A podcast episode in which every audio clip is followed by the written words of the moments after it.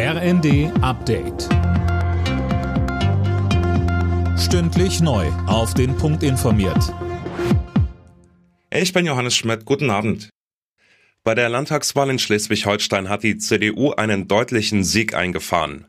Die Partei von Ministerpräsident Daniel Günther kam Hochrechnungen zufolge auf gut 43 Prozent.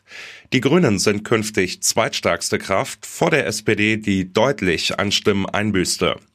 Ex-SPD-Landeschef Ralf Stegner sagte uns. Natürlich miserabel, das ist ein richtiges Debakel für uns. Und es war natürlich schwer, gegen populären Ministerpräsidenten hier anzutreten. Und auch, wir hatten ja keine Bundesstimmung gegen uns, wir hatten eher Zustimmung zum Thema Friedenspolitik. Aber es hat natürlich auch alles überlagert, die Landesthemen haben wenig eine Rolle gespielt. Und insofern ist das für uns schon ein Debakel. Das erste Mal seit 40 Jahren, dass wir hinter dem Bundestrend der SPD sind. Ebenfalls im Landtag sind die FDP und der SSW, die Partei der dänischen Minderheit. Die AfD muss um den Einzug bangen.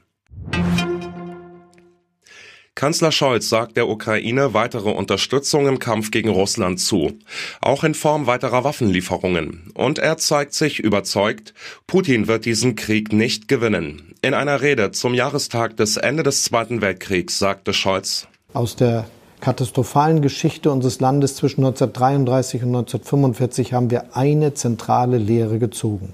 Sie lautet nie wieder. Nie wieder Krieg, nie wieder Völkermord, nie wieder Gewaltherrschaft.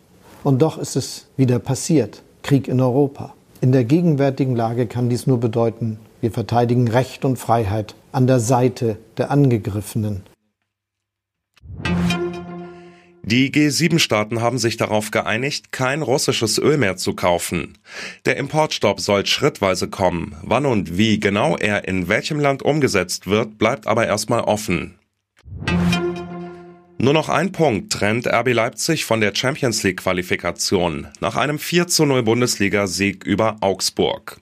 Einen Punkt holen konnte Stuttgart dank eines 2 zu 2 bei Meister Bayern. Und im Spiel Frankfurt gegen Gladbach gab's ein 1 zu 1. Alle Nachrichten auf rnd.de